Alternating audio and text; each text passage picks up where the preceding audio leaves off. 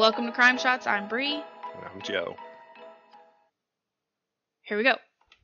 Here we go. So, all right. So, in a previous episode, I think it's like episode 34, uh, we discussed the murder of Joan Robinson Hill in Right. 1969. Okay. So, first of all, I went to the cemetery where she's buried. Noise. Um, we went there. I don't remember when it was. Last month, I guess. Um, and it's so weird because we were driving around trying to find it, you know, and uh, which I mean we were there for other reasons, but and uh, it's just like randomly in the middle of stuff, but like right off the curb by a bush. This is in Houston, right? Mm-hmm. And I, I like I just feel like you would think that with her status and her like I guess family wealth that there would have been something more. But it was just one little headstone. Yeah, it's like and it's a flat one. It's not even one that stands up. Hmm. But it was just Maybe they didn't like her. well, I mean, she was murdered by her husband, so Yeah. He was like, probably mm, didn't nah. like her. yeah. But the um everything that's surrounding her is absolutely beautiful. Like that is the most well kept cemetery I've ever seen. yeah. That's what Nikki was saying. It's super extravagant and it's just and you can tell like the different cultures of each headstone. It's so pretty. Anyway, um if you haven't listened to it, go back and listen to it. It's a fascinating story. Like I said, it's about the wealthy woman who was murdered by her husband. Yeah. She had horses and stuff. Yeah, she did have horses. Yeah. Uh, equestrian. In the episode, we discuss in length the famous home that sh- that that they lived in, and it was located in like a lavish neighborhood of River Oaks in Houston. And I also discussed with Nikki about how her and my mom have been there, and they went without me, Mm. and that makes me sad. You should have gone. I ne- well, I, I wasn't invited. I've never seen the house, and I wasn't invited. Okay. So, anyway, River Oaks is an upscale neighborhood on the west side of Houston. Okay. River Oaks. Right. It current like the community sits on like 1100 acres. So, when I say that this is like a lavish upscale neighborhood, the real estate values range from 1 million to 20 million. Hmm. And in Texas, that's a lot.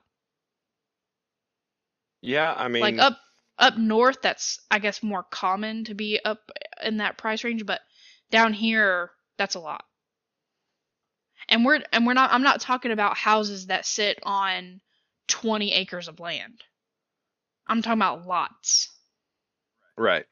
So that's a lot Well, I mean, it's in the middle of Houston. It's, yeah, it's a high end area. Right. Um, so not only was this community clouded with scandal in 1969, but there was another storm that happened just a few years prior in 1964 that I was unaware of when we talked about that episode. You're gonna have to fill me in here because I don't know what the hell you're talking about. Well, I'm going to tell you, this is what we're going to talk about. So this is the story of Candy Mossler. Mossler. Mossler, Nope, Mossler. I don't know. M O S S. Yes. Okay, So is that Moss or Mose? Moss. So I said it right. Yeah, Don't confuse I was just me. asking. Yeah, but I don't know you how you know. are. You'll come up with some crazy story. Well, back in Egyptian times, there was this guy. You don't know how I am. yeah, I do. I don't do that all the time. I keep it pretty tame for a while, and then and then I bring one out, and you're like, "What?"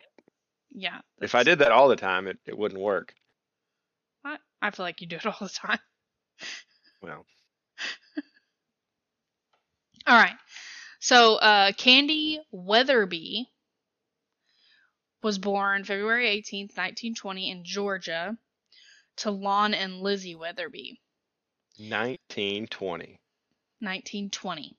We're going back. I'll go back. Yeah. All right. Oh yeah. Um, she was one of 12 kids. That's too many kids. and she was right in the middle. She was like the sixth kid. Hmm. She grew up, Katie grew up picking cotton and harvesting crops, so it's not like she grew up in like luxury. That's why they needed 12 kids. um, her mother Lizzie passed away during childbirth with her 13th child. Hmm. Wow. Yeah, So there weren't 13 kids, so the kid, passed away too. the yeah. 13th passed away also. Huh? Right. That's rough. After that, her father Lon became an alcoholic and left Georgia. Their, her father, who? Lon. Lon. hmm His name is Lon? Like Lonnie? Lon. Like L O N? Mhm. That's a weird name. I mean, it might be short for something, but I I didn't it didn't have like an extended name. Like Lizzie, I'm sure is short for Elizabeth, but it didn't have an extended name. Yeah. So um anyway, so he left Georgia and he left Candy and the younger kids there. Hmm. Like there were relatives around, I guess, and let's like so he like left them with relatives. And this was when? 19 well, she was almost in high school. So, So 30 something? no. But yeah, yeah, yeah. It would have been in the 30s, yeah. When Candy was in high school, she was married off to Norman Johnson. I feel like you're just breezing over all these weird things. So she was Right. married off. Right. Well, it was common back then. Was it? Yeah. Once you reached like a certain age, right? Like your parents are trying to get rid of you so that somebody else can can pay to take care of you. I guess so. Yeah, you know. You know. Do I? Do I know? Yeah, you know. Anyway, I mean, he did. They didn't get married until after she graduated from high school, but she was promised to him in high school. Gotcha. Okay, so Norman was born in 1910 and was a civil engineer that lived in Alabama. All right. They got married in 1939. So she was 19. Mm-hmm. Then in 19 Yeah. See, that was also common. Hmm. Then in 1940, they had Norman Johnson Jr. Very creative. Yeah. Very creative with these names. Yep. Yep. In 1943, they had a daughter, Rita. Rita. Rita. Um, and that's when the family moved to New Orleans. Norman had gotten a job at a shipyard as an engineer, so they moved to New Orleans. Nolans. Nolans. Obviously, you know, they didn't like being married to each other. It was it's kind of forced on them, I guess. That's forced on one of them. So Norman left and moved to Colorado. Mm-hmm. Candy stayed in New Orleans with the kids. And that's when she decided she is going to try to like make something of herself, build herself. So she attended the Barbizon School of Modeling in New York. Hmm. You ever heard of it? Negative. No, me either. Apparently, this place is still functional. It now has more than 200 locations worldwide. Interesting. The average cost as of 2019 to attend is $2,500. That's it. hmm How long is I I would imagine. like? Are we talking a year? Are we No. talking? No, I imagine it's week? like you just get training for like modeling or acting. It's like classes. Yeah. But when you say the average cost to attend, do you mean like one class I would imagine. is so. twenty five hundred Yeah. dollars? Yeah, it just says the average cost as of 2019 was $2,500. So I would imagine that's probably a class. Hmm. you know how I like to do. Uh, notable alumni include Carmen Electra, Ryan Phillippe, Sean Faris, Amelia Vega, and there's a whole bunch more. I mean, any more prominent ones? Because Hey, Ryan Phillippe's prominent. who's who is that? He played in uh, I Know What You Did Last Summer. He played in uh, that new show on HBO that, or not, I don't know if it's on HBO. Anyway, uh, Blue Sky. He play. He's married to uh, Reese Witherspoon. I I don't know. Not ringing any bells at all. Yeah, he's gorgeous. Ryan Phillippe. Yeah, I bet you know who Carmen Electra is, though, don't you? I was gonna say she's the only one I know of out And of all the ones you just mentioned. She's the least talented. I mean. Yeah, I was gonna say she's not. If that's the the type of acting they're going for, hmm that seems Ryan odd. Phillippe's good. He's legit. I I'm looking at his picture. I I know who he is, but I don't. Yeah. I know him most from I Know What You Did Last Summer franchise. Oh, wasn't he in? uh He was in the other one. Uh, Sarah Michelle Gellar. Way back. Oh, come on. Cruel Intentions. yes, Yep. That's where I know him from. but he's married to Reese Witherspoon, Interesting. and he's been in. I mean, he's been in some movies. I some did not know that. Oh, yeah. oh, he's been in a lot. I, I he was in The I'm- Lincoln Lawyer. Yeah. He played the asshole. He kind of. That's his kind of his, thing. jam, isn't it? Oh yeah, hundred percent. And he does Mm. it well. Yep. Yep. Yep. Yep. So see, Yeah. back to Candy. She eventually opened a business where she basically taught women how to model, do their makeup, and diet. Hmm. hmm All right. And it, I'm, I'm gonna be honest with you, it was working for her. Hmm. Like it was, it was going places, right? All right. Then in 1947, she volunteered for the New Orleans Opera, where she was responsible for getting donations. Hmm. Okay. So she's in charge of the donations for the opera? hmm Well, she's so basically like she would have to like go around like during the opera or whatever, like like solicitation. Like she would go around and be like, you know, please donate to keep the opera going. She's that one you don't want to see. She's the one you try to avoid during the whole thing and then get home before you have to talk to her. I mean, that could be the case, yeah. Okay. And that is how she meets Jack Mossler. Okay. Uh, so Jack was born May 5th, 1895, Jeez. in Romania. So he's 25 years older than her. Yep. And this is what date when they meet? Uh, in 1947. So she's 27, he's 52. Mhm. Jeez. Can we say sugar daddy? Oh, no, no, no. Let me explain No? that relationship. Okay. So he had come to the U.S. t- like he came to New York and eventually moved to New Orleans as an adult. After opening several businesses and serving in the army in World War One, Jack eventually Mhm. developed a thirty-three million dollar banking and loan empire. All right. Jack was recently divorced from a 30-year marriage. He has four children with his ex-wife, all girls. I cannot, for the life of me, find their names. I can't find the name of the ex-wife. so that's Hmm. him.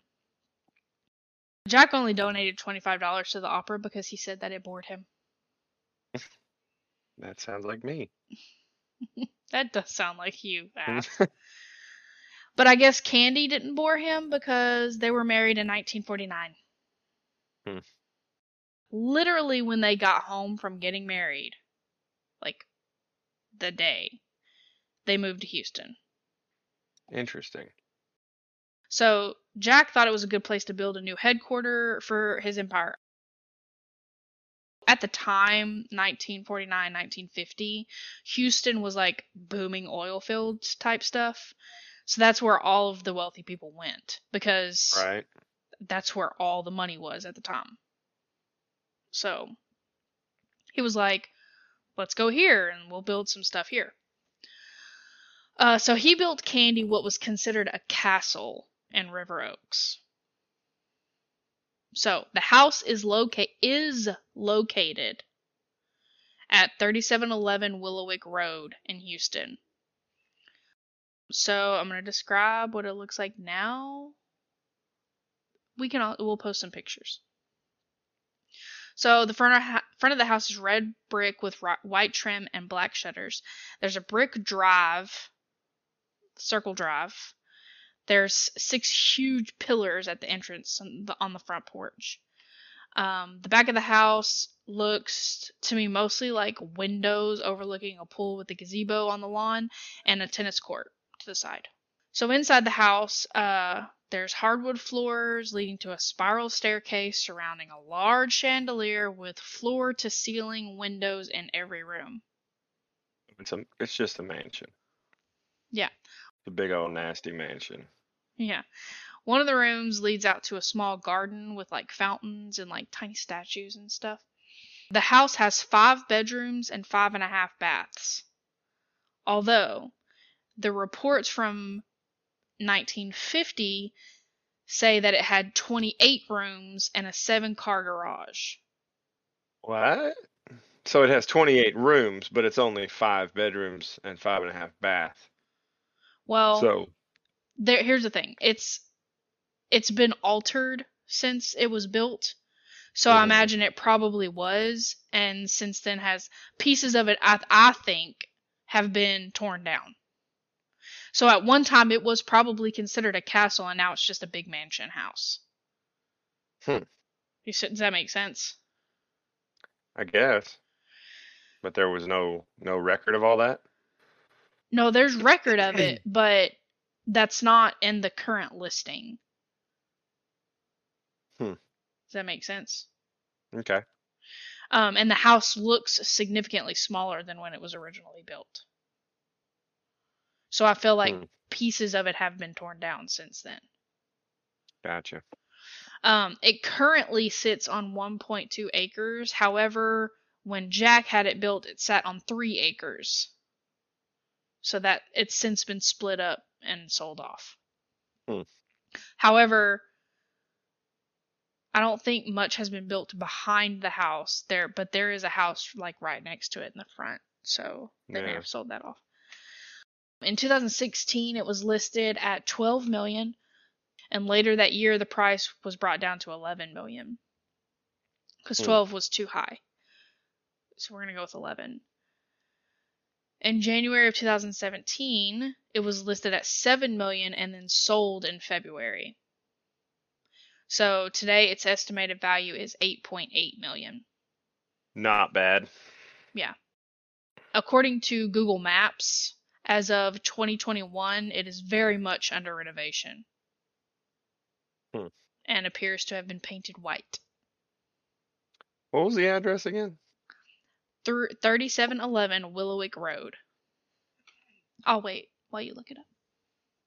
Yeah, I mean it definitely looks like the I don't know. To me it's like a it's nice, but it's like 70s nice. You know what I mean? Or 60s nice or 50s nice. Right. Rob described it as the Home Alone house. Yeah, Kind of looks like the Home Alone house. it kind of does. hmm But like I said, I feel like it was there was more Mhm. back then. If you think about it, like way back when, rooms were a lot smaller. So it's also highly likely that they tore some, like they redid some of the inside to where the rooms were bigger. Right, tore out some walls, Right. things like that. I can see that. As far as the seven car garage, I know that there is so there there's a circle drive and then there's a part where you go straight back and there's like kind of like mom and dad's garage like where it's just like a drive through type thing So I don't know if maybe there's a seven car garage back there, but I couldn't see it on the map. So that's why I'm not 100% sure if that's still there. Okay. Um, and it's three stories. Yeah. It's like colonial. It's a colonial look. I wouldn't pay eight million for it. You wouldn't? No. So Candy quickly became liked by everyone in the community, and she welcomed the, the label of socialite. One of the things I was talking to Nikki about last night, I feel like a socialite in that time is equivalent to like uh, an influencer our time Yeah. that just make appearances, Right. They just they go out and party and hope they get in the tabloids. right? That's all they're that's all they're doing. Um, so there was rarely an event that she was not a part of, and rarely a check she did not write. Hmm. Then in 1957, Jack was on a business trip in Chicago when he heard news of a tragedy that happened. So I'm going to tell you about the tragedy. Okay. A tragedy. So Leonard Glenn of Chicago was married to Betty, and they have five children and one on the way. They have Daniel, who is five, Martha is six, Edward is two, Christopher is four, and Alexander, who is just an infant. And then they have one on the way. I wish you'd have done that in age progression. That way we could keep up with it. I'm sorry. Okay, here we go. We have Martha, who is six, Daniel is five, Christopher is four, Edward is two, Alexander is an infant. There you go. And then one on the way.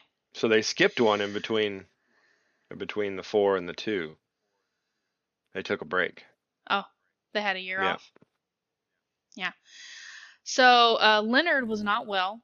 He suffered from alcoholism and at one point was even ordered by the court to be placed in a psychiatric hospital. Mm.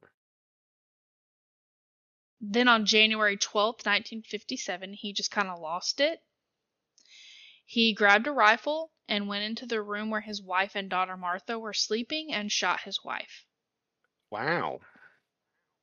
And then he took Martha, woke up the other kids, and took them into the kitchen and made them some breakfast. Logical. Right. At some point, Martha looks over to find her dad with a knife stabbing at Alexander, the baby. Huh? Mm-hmm. And she thought at the time that her dad maybe shot him and was trying to get the bullet out. He was literally stabbing the baby. Yeah, it was later determined that he was just stabbing him. He wasn't trying. He he hadn't been shot. He was just stabbing him. Then he loaded the kids up and just drove around for like a day, like over a day. It sounds to me like he found out that the baby wasn't his. Killed her, killed the baby, and moved on. Let me st- stop with your assumptions. I mean, you know, what he other took the baby with him. after stabbing the baby? Yeah. Was the baby The baby's not dead yet. So yeah, he takes the baby and the rest of the kids, and they drive around for like over a day, and they, until they crash into a snowbank. Mm. When the when the cops finally find him, they rushed Alexander to the hospital, where he died shortly after arriving. Mm. Leonard explained to the cops, "I cut the baby because I didn't think my wife was dead, and if I couldn't kill her, I was going to kill the baby." What? Yeah. So he's just a straight up psychopath. Yeah. He just didn't take his meds that day Right. Or every day. or every day. So the kids were sent to stay with their uncle, and I assume the father was either sent to prison or a hospital or something, I'm not sure. So when the news broke out about the Glenn family and everything that happened, Jack called Candy to tell her there's four kids without parents. So Candy hopped on a plane to meet Jack to try and adopt the children. Uh, And they did. wow. Seems hasty. well, when I was reading that, I was like, okay, Where's his four kids? His four daughters with his first wife. Right. Where's her two kids with her first husband? They're just gonna adopt these four. Mm. Anyway, but they love the kids. Um, she had them with her all the time. Sh- She took them to events, fundraisers, drive-in movies, bowling. They would frequently visit their ranch house and then and their beach house in Galveston. She took them to church with her on Sundays and enrolled them in Sunday school. Other than her constant migraines, Candy seemed to have just like the perfect life inside and out Yeah. until one day. It's always perfect until it's not. Right. Uh, Candy gets a call from her sister, Elizabeth Powers. Elizabeth needs help getting her son Mel out of jail. Hmm. So, Melvin Lane Powers was born January 13th, 1942, in Alabama. Mm-hmm. So, this goes back to that discussion we had previously about people being considered attractive back in the day. All right. and Melvin was considered extremely handsome. Of course he was. Like they called it movie star quality. Mm. Um, I disagree. I strongly disagree. Uh, they said that he was extremely muscular and his face was covered in scars. and that was that made him attractive. I mean, it is what it is. He served in the Navy, but he was always a troublemaker. Like he was, he had always been getting in trouble in school, and uh, he was known for trying to calm people out of their money. At one point, he was working in Michigan and convinced an 89 year old man to invest like $20,000 in a fake magazine. I see it. He's he's got the cleft chin. He's got the strong chin. That's what they're that's what they're going for there. I Um, I see. He's got a pretty symmetrical face. He's got a big nose. Okay. But a pretty Well, symmetrical hang on, face. but wait a minute. Wait a minute. Yeah. Wait before you start looking at pictures, okay? Why? Okay, I'll you'll see.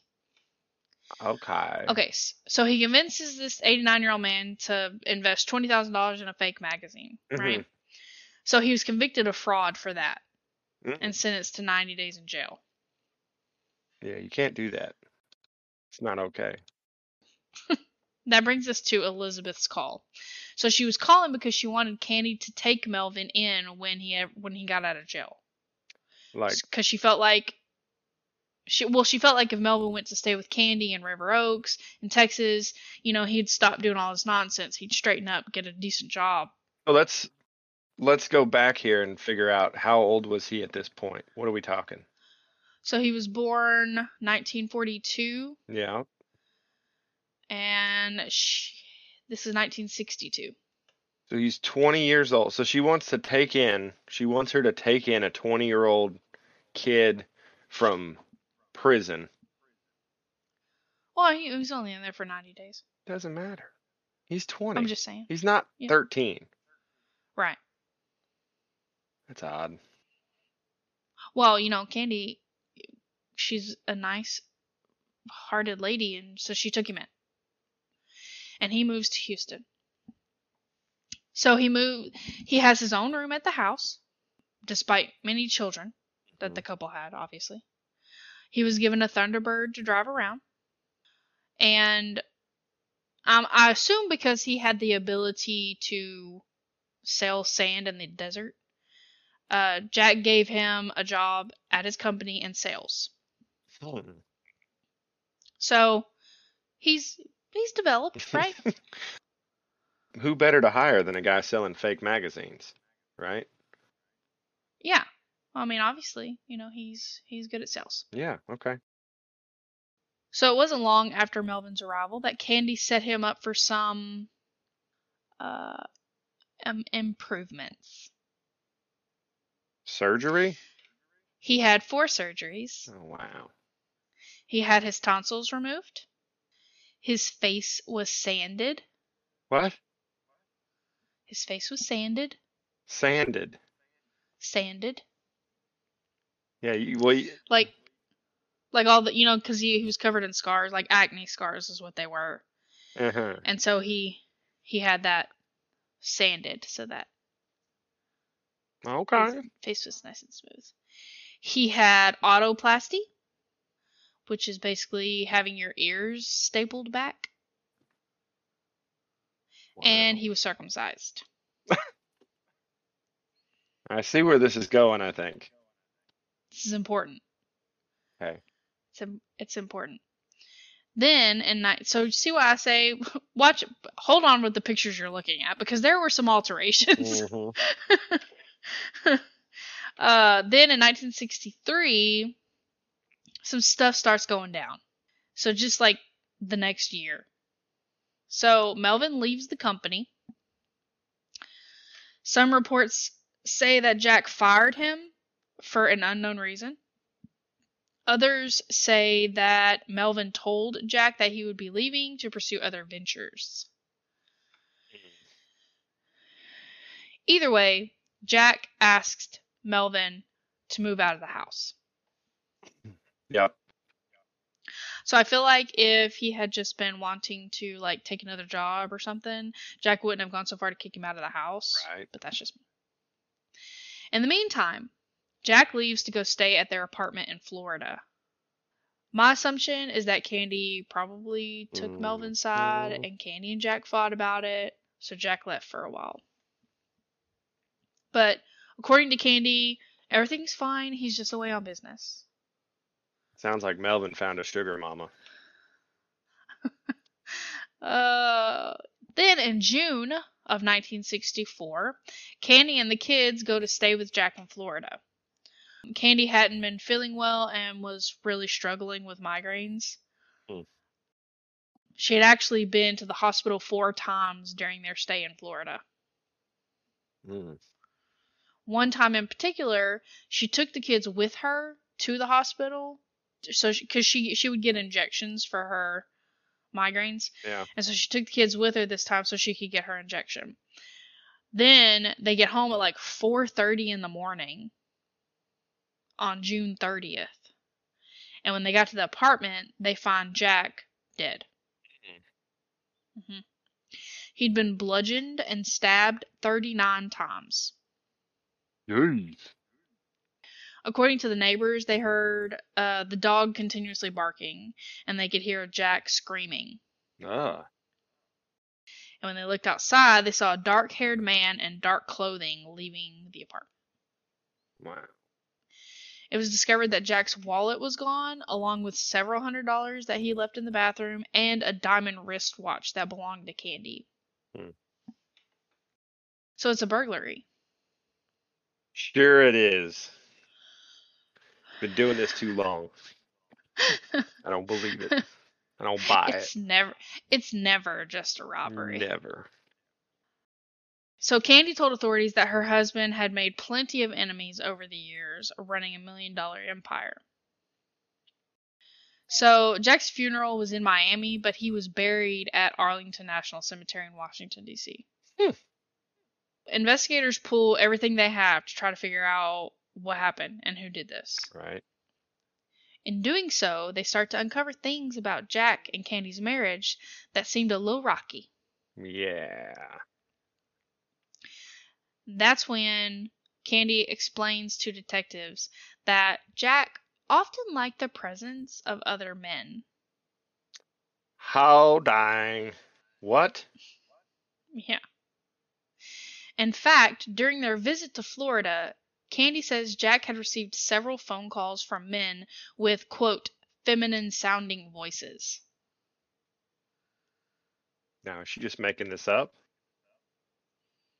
I don't know, let's see. Okay. While investigators begin to look into Jack's supposed alternate lifestyle, hmm what they find was very different. Yeah, they found her alternate lifestyle.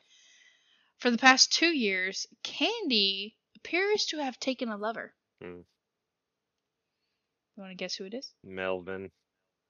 Her nephew, Melvin. There you go. Investigators found love letters between the two of them. They would meet up in quiet corners around the house and take drives out to the ranch and to the beach house together. Investigators believe that this knowledge is the actual reason for Melvin getting fired from the company. Hmm. They suspected that Jack found out about their affair and kicked Melvin out of the home. Mhm. Ultimately, it was determined that Candy and Melvin had cooked up a plan to get rid of Jack and take all his money. Dang. So in May of 1965, Candy and Melvin are charged with murder. They go to trial. So, this is my favorite part of these stories is the trial. so for the prosecution, we have Arthur Hudo, Hutto, Hudo, H U T T O E. Hado e. Hadoe. Hadoe. Hatoe. Yeah, Ha. we'll call him Arthur. Hutato. And Arthur Hutato. Hut- Hutto. Hutato. Hutato. Okay. And Richard Gerstein. All right. I didn't find much on these two other than Arthur was like a seasoned prosecutor and would eventually become a judge later on in life. Richard used this case as a jump start for his political career. Hmm. Um, and because I've never heard of either of them, I don't feel like that went anywhere. Yeah. Uh, obviously, they were playing the money angle, right? Right. So Jack would be worth seven million dollars at the time of his death, and Candy was set to get all of it. Mm-hmm. So seven million dollars and sixty-five is equivalent to like twenty million these days. Easily. Probably. Yeah. Probably double that now in the last year. Yeah. So uh, Candy hired Percy Foreman. Do you know who he is? Percy Foreman. Percy Foreman. I do not. That's okay. I'm gonna explain it to you. Okay. He's a well-known criminal defense lawyer in Houston. Mm-hmm. So Percy graduated from the University of Texas Law School in 1927. Mm-hmm. Out of 1,500 death penalty cases, he only lost 53. And of those 53 losses, only one resulted in an execution. Wow. He received numerous awards in his career, including Lawyer of the Year in 1984 and the Golden Plate Award in 1966. Hmm. Uh, he represented people like General Edwin Walker, James Earl Ray, Charles Harrelson, Oh. and was even requested by Jack Ruby after he shot Lee Harvey Oswald. Wow. And what he said no? He was like, nah, I'm good. I actually think he was on the case. Was he? Yeah, but I'm- I'm pointing out the fact that Jack actually requested him, like it was. Right. Yeah, but I, I don't. Maybe he wasn't on the case. I don't know. I just know Jack requested him. I'm saying Jack like we're old friends. Mm-hmm. Anyway, uh, uh, their defense was that Jack, not Jack Ruby, we're talking about Jack Jack. Yep. Jack Jack. That yeah, that Jack was living a separate life than that of a loving husband and father. Basically, long story short, they are saying Jack was gay. Mm-hmm. There were 224 witnesses called to testify. Dang. Yeah. Some were employees of the house that could really all they could testify was that they saw Candy and Melvin around the house. Mm-hmm. Some were people off the street that testified about seeing Candy and Melvin together. Some of them testified that Candy tried to hire them to kill him, but most of whom were people that lived on the street, so their testimonies weren't taken very seriously. Right. They did have the letter, like the letters between the two, professing their love for one another. Ah, jeez. They wrote love letters? Oh, love letters. Oh yeah. Um, but Candy explained that this is how she wrote all of her letters to her close family and friends. Okay. And some of the snippets, you know, that I guess they felt were important. Mm-hmm. I mean, I can definitely see somebody like Candy writing letters like that to friends. to be honest. I'm not saying she didn't have an affair with the guy. I'm just saying I can see where people would believe her. Okay. That's basically all they have.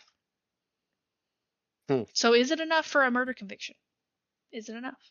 I mean, I don't know. All I know is what you- you're telling me here. So if that's really, if all they really have are quote love letters, Yeah, they have no murder weapon. They have.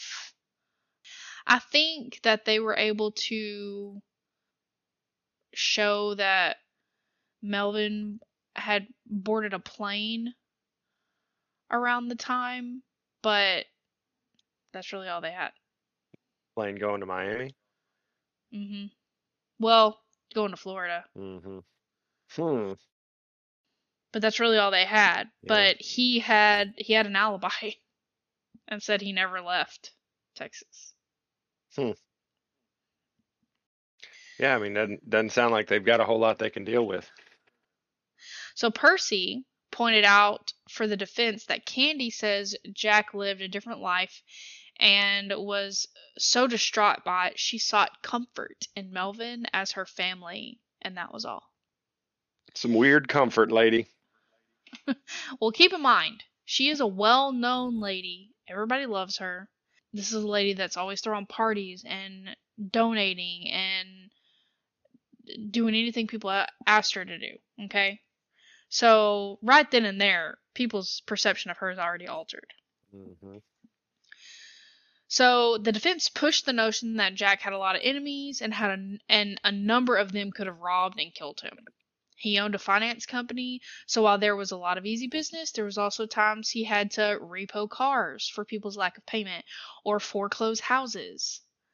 So while he was liked, he was also hated. Yeah. Percy also noted that the authorities did find evidence of a robbery. If Melvin and Candy had conspired, they would have had no reason to rob him. Yeah. I mean, but it makes sense, but at the same time, that's the, that's almost like the most well-known way to try to disguise a murder in the first place. Yeah. I mean, how many times have you heard that where just because you know they go to they go to murder the guy, but then they steal his stuff just to throw the cops off the case? yeah. Happens all the time. Yeah. Not unheard of at all. Well, during the closing statements after 33 days of trial. Wait, 33 days of trial, Oh yeah. and you're telling me they only had love letters? I mean, well, I know they they, were, they go. brought a bunch they had to go through witnesses in, but 224 witnesses that testified to shit that doesn't even matter. that's pretty. Crazy. So 33 days of trial. The prosecution spoke for 62 minutes. Hmm. Percy spoke for five hours Oh my God. in his closing statement. Can you imagine having to sit there and listen to this one guy talk for five hours? Yeah, the jury's sitting there going, "Oh, okay, not guilty. Leave." Holy shit! so the all male jury Wow. Mm-hmm. deliberated for 16 hours and came back with a verdict on March 6th, 1966. Not guilty. hmm Um, Candy, of course, received the entire estate. She and Melvin lived together in Houston for several years before splitting up. Mm. Melvin eventually became a sought after bachelor in Houston. Well, he had his face sanded. Got to be hot now. I, I disagree. That's fine. At this time, Candy would be in her 50s, and she was still pulling them in. Like she Mhm. was pulling them. Apparently, she had a little thing with Chuck Berry. Hmm. There is an entire chapter about her in his autobiography. Hmm. Then, in 1971, she married Barnett Garrison. Barnett. He was born September 16th, 1938. So that make him like 33 when he married Candy. Hmm. Uh, he was an electrician and owned a few nightclubs in Houston. Hmm. Uh, in August of 1972, he was found face down on the stone patio with an automatic pistol beside him Wow. in the house in Houston. The same house. I mean, I'm assuming there's a bullet hole in the side of his head. No. So He had no bullet wounds whatsoever. It appeared he had fallen from the third story of the home. what? Yeah. He was still alive. And when the cops got there, they find him, take him to the emergency room. When they find Candy, she was in her room basically incoherent. Wow. Like she's like mumbling like weird stuff and they said they, they couldn't tell if she had taken something or if she was drunk, but she was gone. Mm. So, uh his fall was ruled an accident. When he finally recovered, he could remember things about his life, like where he went to college and stuff like that, but being married to Candy was not one of those things he remembered. Wow. How convenient. Mm-hmm. So he went to stay with his parents, and Candy filed for divorce. Mm. After that, Candy, I feel like, kind of went down, like she went in a like spiral, right? She was rumored to have relationships with all kinds of people, including Sammy Davis Jr. and a member of the Drifters. Hmm. Um, she kept messing with her will a bunch of times, like adding and removing different children. Yeah. And then on October 26, 1976, Candy died of an overdose of migraine medication in Miami. Wow. She was buried at Arlington National Cemetery. What, next Jack. to Jack? Yeah. Wow. Her tombstone at the very top says, his wife, Candace Mossler. Wow. The end. I feel like there were too many drugs involved in that whole life. Drugs? Yeah, that just sounded like a big party scene. Yeah. I don't really know what it was like back then. I mean, I'm, I understand what probably the, those kind of parties are like now. But. Mm. But it talked a lot about her going to the hospital for migraines and stuff. And you weren't going to mention the part where she said that she already shot him? Nope. Okay. Because it was it's irrelevant.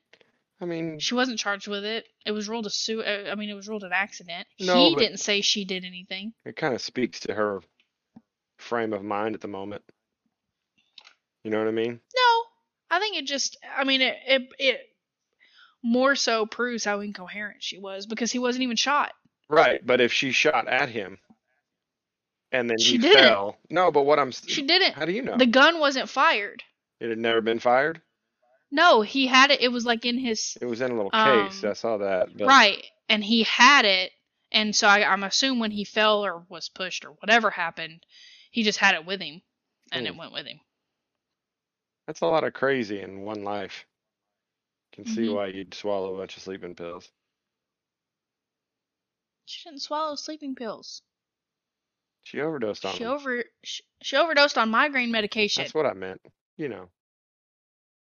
Sleeping pills, migraine medication, heroin, cocaine. It, but it could have been injections. It didn't have to necessarily be pills. Mm-hmm. But I don't know.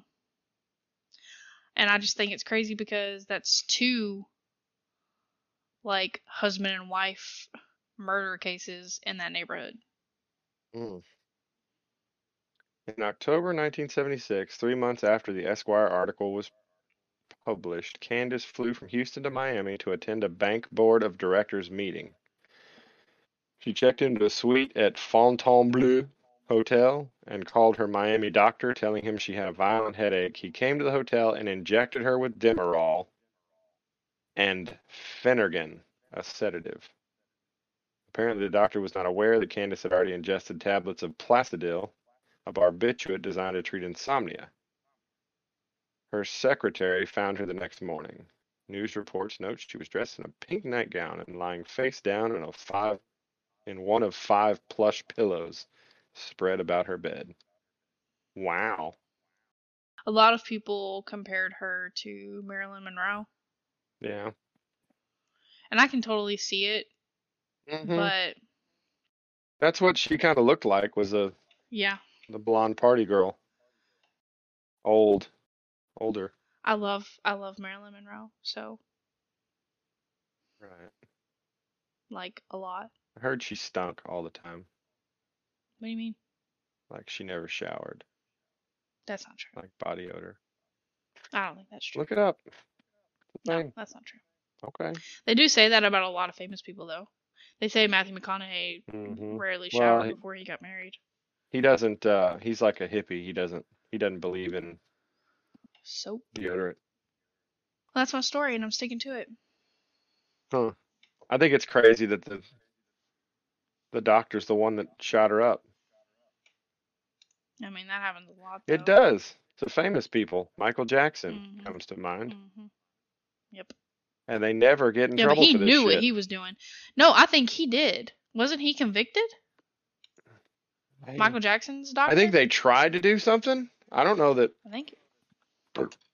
was he actually convicted? I don't know that he was. He was convicted. He has been released from jail. hmm Served less than two He, years. his, I think his license was revoked. Like Mm. he's done. I mean, that's what these people do, and it's been done for so many years. Maybe that was the the straw that broke the camel's back, but I mean, if you use your doctor to get high. Mel died in 2010 at the age of 68. His autopsy reported concluded he had died from a form of pneumonia, but listed a history of possible prescription drug abuse. The coroner also also noted that there was a prosthetic device implanted in Mel's penile shaft. What? I didn't read that. well, after he left the house, I didn't read up on anything else that may have happened. That was in 2010. Mm-hmm. Huh. Yeah, and then her her her third husband, Barnett, died in 2009. Did you know that fewer than 50 people attended her funeral in Miami? No, That's kind of crazy. why? Well, if it was in Miami, I mean, first of all, she was old.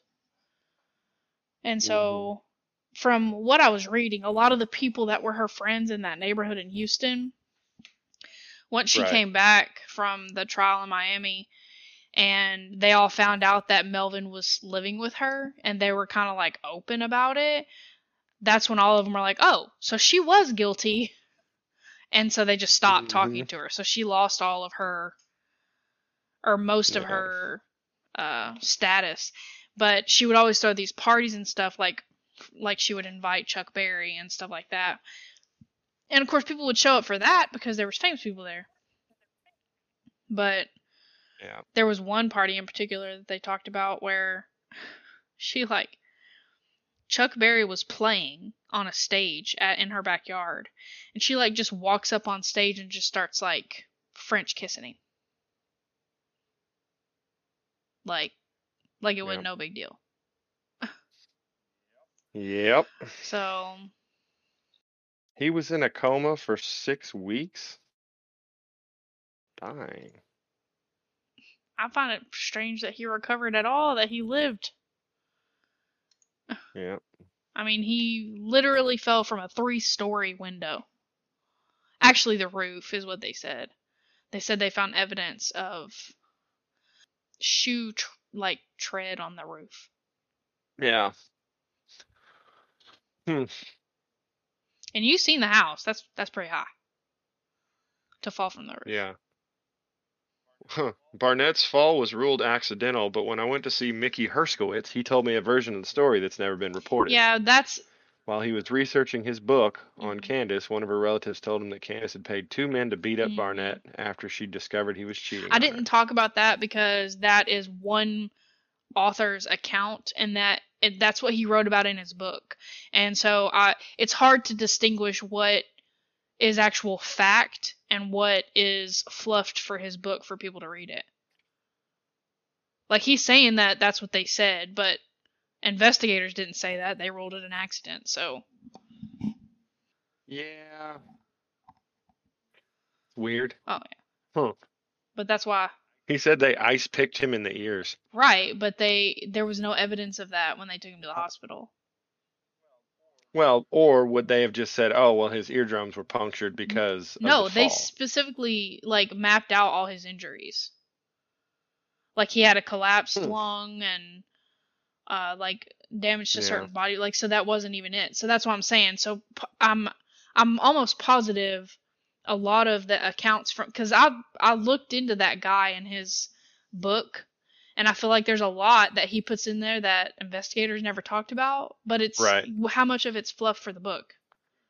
Exactly. I yeah. hate that. I feel like that's done a lot more than Mhm. But that's why I didn't say anything with. about it because it's like, okay, well, investigators Yeah. didn't say that, and it was 100% ruled an accident, and the dude lived, so he Yeah. would have said something if somebody tried to kill him, because he's he Well, remembers. not if no, he couldn't remember. remembers. He just didn't want to be married to her anymore. Yeah. How do you remember most of your life except the fact that you're married to somebody? no. Well, they said his mom wouldn't let her see him anymore. That's what she says. Yeah. That's what Candy Hmm. told Yeah. tabloids. Not even investigators. That's what she told tabloids. Alright, on to the next. Alrighty.